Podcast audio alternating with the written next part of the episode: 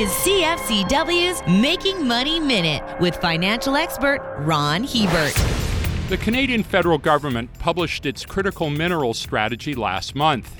It identified 31 minerals whose supplies are threatened and considered essential to Canada's economic security, required for the transition to a low carbon economy, or are highly strategic for our partners and allies. In this strategy, six minerals were prioritized lithium, graphite, nickel, cobalt, copper, and rare earths for their potential to spur economic growth and thus became candidates for investment. A good tip for investors in this sector is follow the money. For more information, listen to our Making Money show hosted by Ron Hebert and Gord Whitehead at letsmakemoney.ca or cfcw.com.